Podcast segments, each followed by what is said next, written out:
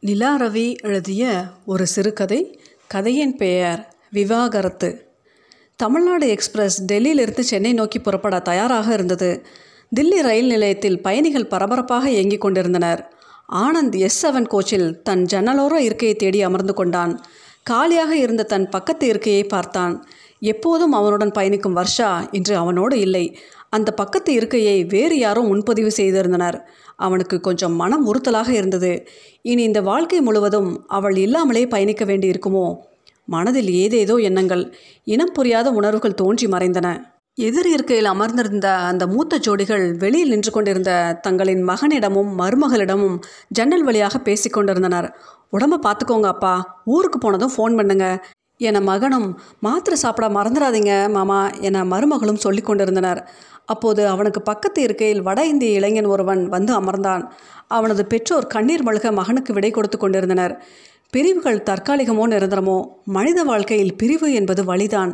ஆனால் தன் விஷயத்தில் அப்படி இல்லையோ? தான் மட்டும் இதற்கு விதிவிலக்கோ?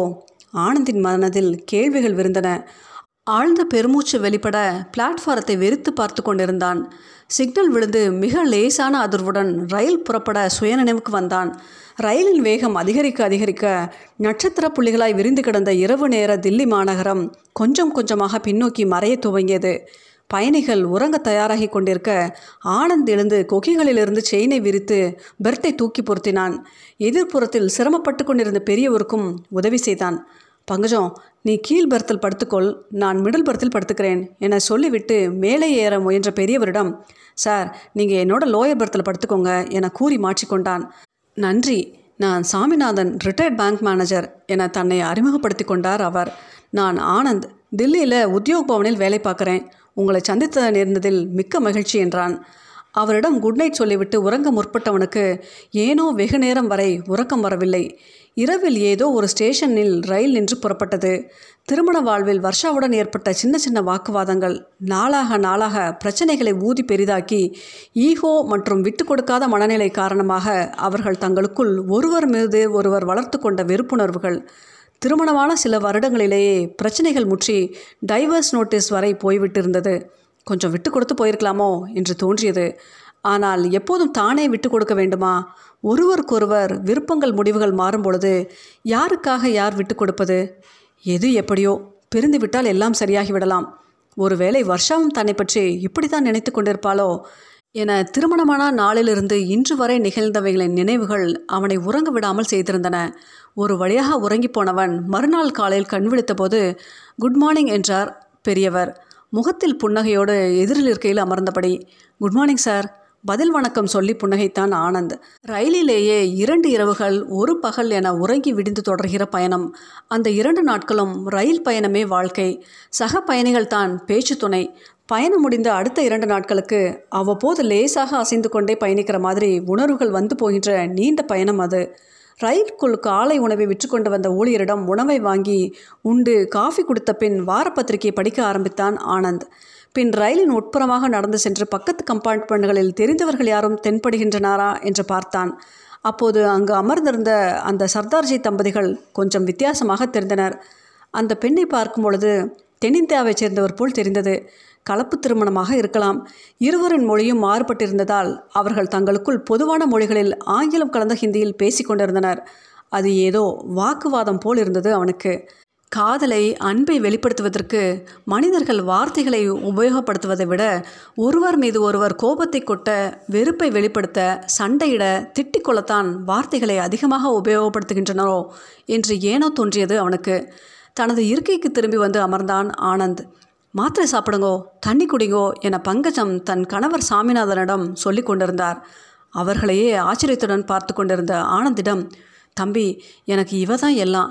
நான் இந்த வயசில் நல்லா இருக்கேனா? அதுக்கு காரணமே இவள்தான் என தன் மனைவியை பற்றி பெருமையாக சொன்னார் பெரியவர். ரயில் இடாரசியிலிருந்து நாக்பூர் நகரத்தை நோக்கி விரைந்து கொண்டிருந்தது. திடீரென்று வேகம் குறைய பாதியில் நின்றுவிட்டது. சாமிநாதன் ஆனந்திடம் தம்பி நீங்கள் எந்த ஊர்? என்றார். நான் தஞ்சாவூர் சார். எங்களுக்கும் பூர்வீகம் தஞ்சாவூர் தான். தஞ்சாவூர் பக்கத்தில் பாபநாசம் டெல்லியில் செட்டில் ஆயிட்டோம். சென்னையில் இருக்கிற எங்கள் பொண்ணு வீட்டுக்கு போகிறோம் என்றார். அப்போது தண்டவாளத்தில் ஏதோ விரிசல்கள் ஏற்பட்டிருப்பதாகவும் அதன் காரணமாக ரயில் புறப்பட இன்னும் இரண்டு மணி நேரம் ஆகலாம் என்றும் யாரோ சொன்னார்கள். அந்த வனாந்திர பகுதி பசுமையோடு மனித நடமாட்டமே இல்லாமல் இருந்தது. ரயிலில் இருந்து இறங்கி வேடிக்கை பார்க்க துவங்கினான் ஆனந்த். தம்பி நானும் வரேன் என்றார் பெரியவர். கீழே இறங்காதீங்கோ விழுந்துட போறேன். என அவரின் மனைவி தடுக்க பயப்படாதே தம்பியோட சித்த நேரம் கீழே நிற்கிறேன் பெட்டிக்குள்ளேயே அடைஞ்ச மாதிரி உட்கார்ந்துருக்கிறதுக்கு ஒரு மாதிரியாக இருக்கு என சொல்லி ஆனந்த் கைப்பிடித்து கீழே இறங்கினார். வெளியில் வீசிய காற்றும் வெயிலும் இதமாக இருந்தது. கொஞ்ச நேரம் சுற்றுப்புறத்தை கவனித்த பின் தம்பி டெல்லியில் எங்கே இருக்கீங்க? என கேட்டார். ஆர்கேபுரத்தில் வீடு சார். கல்யாணம் என்று கேட்டவரிடம் ஆ ஆயிடுச்சு. மனைவி வர்ஷாவுக்கு டெல்லி நேரு பிளாசாவில் உள்ள ஐடி நிறுவனத்தில் வேலை என கூறினான். மனைவியை பற்றி கேட்டவுடன் சட்டென்று ஆனந்தின் முகம் மாறிவிட்டதை கவனித்தார். சாரி ஏதாவது பர்சனலாக கேட்டுட்டனோ? என்றார். இல்லை சார் நீங்கள் உங்கள் மனைவி மேலே இவ்வளோ அன்பாக இருக்கிறத பார்க்க எனக்கு ஆச்சரியமாக இருக்குது இத்தனை வருஷத்திற்கு பிறகும் எந்த சலிப்பும் இல்லாமல் ஆதர்சன தம்பதிகள் நீங்கள் என்றான். ஹாஹா என்று சிரித்தவர். தம்பி நீங்கள் எப்படி? கேட்டவரிடம் உண்மை சொல்லலாமா வேண்டாமா என யோசித்து பிறகு தன் கதையை விவரமாக கூறினான். அதை கேட்டவர் சற்று நேரம் அமைதியாக இருந்துவிட்டு பேசத் துவங்கினார். தம்பி நீங்கள் மனசு திறந்து பேசுனதுனால சொல்கிறேன் சில மோசமான மனிதர்கள் இணைந்து வாழவே முடியாத ஜோடிகள் இருக்காங்க. இப்படிப்பட்டவர்களை தவிர பெரும்பாலும் சாதாரண உறவுகள் நடுவே இருப்பது ஈகோ ப்ராப்ளம் தான். சம்பளம் கொடுக்குற முதலாளி கிட்ட சாலையில் வாகனத்தில் பயணிக்கிற யார் மேலே தப்பு பார்க்காம திட்டிட்டு போயிடுற மூணாவது மனுஷன்கிட்ட ஈகோ பார்க்க முடியாத நாம் நமக்குன்னு துணையாக இருக்கிற உறவுகளிடம் ஈகோ பார்க்கறது தான் பாதி பிரச்சனைகளுக்கு காரணம். திருமண வாழ்க்கையில் நிறைய ஜோடிகளுக்கு சில சமயங்களில் பிரிஞ்சிடலாம்னு தோணும். அதை கடந்து வரவங்களுக்கு தான் கடைசி வரைக்கும் சேர்ந்து வாழ முடியும். மனிதர்கள் குறையில்லாதவர்னு யாரும் இல்லை. நமக்குள்ளே எத்தனையோ குறைகள் இருக்கும் பொழுது அடுத்தவங்க மட்டும் குறையில்லாமல் இருக்கணும்னு எதிர்பார்க்கறது எந்த வகையில் நியாயம்? எதிர்பார்ப்புகள் அதிகமாகும் போது ஏமாற்றங்களும் அதிகமாகுது. மனிதர்களை அவர்களின் நிறை குறைகளோடு ஏற்றுக்கொள்ள முயற்சி பண்ணணும். துணை சரியில்லைன்னு மாற்றிக்கிட்டே போனால் வாழ்க்கை வாழ்கிறது எப்போது? முழுமையான சரியான துணைன்னு உலகத்தில் யாரும் கிடையாது. ஒருவருக்கொருவர் விட்டு கொடுத்து வாழ்கிறது தான் வாழ்க்கை. சார் எத்தனை பேருக்கு உங்களை மாதிரி பக்குவம் இருக்கும்? எனக்கும் கோபம் வரும். நான் சாதாரண மனுஷன் தானே. தம்பி நீங்கள் நினைக்கிற மாதிரி நான் அதிசயமான மனுஷன் இல்லை. நானும் சராசரி மனுஷன்தான் நானும் ஆம்பளை என்ற ஈகோவில் ஆரம்பத்தில் அவளை அடிமையாக நடத்தணும்னு நினச்சேன். நான் சொல்கிறத மட்டும்தான் கேட்கணும்னு நினச்சேன். ஆனால் ஆரம்பத்திலேயே என் தவறை உணர்ந்து அவளை மதிக்க முயற்சி பண்ணினேன். வாழ்க்கையில் எல்லாவற்றையும் கடந்து வருகிற போது துணையோட அருமை புரியுது.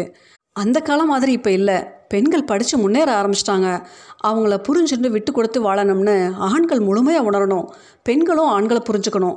கருத்து வேறுபாடுகள் வருகிற போது ஒரு சின்ன இடைவெளிக்கு பிறகு ரெண்டு பேரில் யார் சரின்னு விவாதம் பண்ணுறதை விட்டுட்டு ரெண்டு பேருக்கும் எது சரின்னு மனம் விட்டு பேசினா தீர்வுகள் கிடைக்கும். இதெல்லாம் இன்றைக்கி நிறைய பேருக்கு நல்லாவே தெரியும். ஆனால் நடைமுறையில் தான் சிக்கல் என்றார். சார் நான் இன்னொரு கல்யாணம் பண்ணிக்கணும்னு ஆசைப்படலை. தனியாக இருந்துட்டா நிம்மதியாக இருக்கும்னு தான் நினைக்கிறேன். மனுஷாளுக்கு துணை ரொம்ப முக்கியம். துணை தான் பலம். அதுவும் முதுமையில் துணை இல்லாமல் இருக்கிறது மாதிரி கஷ்டம். வேறு எதுவும் இல்லை. பிள்ளைகளே கைவிட்டாலும் கணவன் மனைவி ஒருத்தருக்கு ஒருத்தர் துணையாக இருந்தால் வயசான காலத்துலேயும் கஷ்டங்களை சமாளிச்சுக்கிட்டு வாழ்ந்துடலாம். ஒரு வகையில் நம்ம வாழ்க்கையும் இந்த ரயில் பயணம் மாதிரி தான் பாதையில் விரிசல்கள் ஏற்பட்டால் அவைகளை சரி செஞ்சு பயணத்தை தொடரணுமே தவிர அதுக்காக பயணத்தையே ரத்து செய்ய வேண்டியதில்லை. எல்லாத்துக்கும் மனசு தான் காரணம். எதையும் ஈஸியாக தொலைச்சிடலாம். திரும்ப கிடக்கிறது தான் கஷ்டம். துணையை நேசிக்க கற்றுக்கணும் வீட்டுக்குள்ளேயே விட்டு கொடுக்கறதால ஒன்றும் குறைஞ்சிட போகிறதில்ல மனசில் அன்போட ஒருத்தரை ஒருத்தர் புரிஞ்சுக்கிட்டு வாழ்ந்தா வாழ்க்கை சொர்க்கம் ஆயிடும் தம்பி என்னோட ஒரு அன்பு வேண்டுகோள் தான் இது. நீங்கள் உங்கள் எண்ணத்தை மாற்றிக்கிட்டு உங்கள் மனைவியை நேசித்து அவளோட சந்தோஷமாக வாழ முயற்சி பண்ணுங்கள் எல்லாம் நல்லபடியாக நடக்கும். நாங்கள் அடுத்த மாதம் தில்லிக்கு வந்த உடனே கூப்பிடுறேன். எங்கள் வீட்டுக்கு ஜோடியாக வாங்க. உங்கள் மனைவி வர்ஷாவையும் பார்க்கணும். அவங்கக்கிட்டையும் பேசுகிறோம் நாங்கள் தமிழ்நாட்டிலிருந்து தில்லி வந்து குடும்ப உறவுகளிலிருந்து விலகி தூரத்தில் தனியாக இருக்கிற உங்களுக்கும் புதிய உறவுகள் கிடைச்ச மாதிரி இருக்கும்.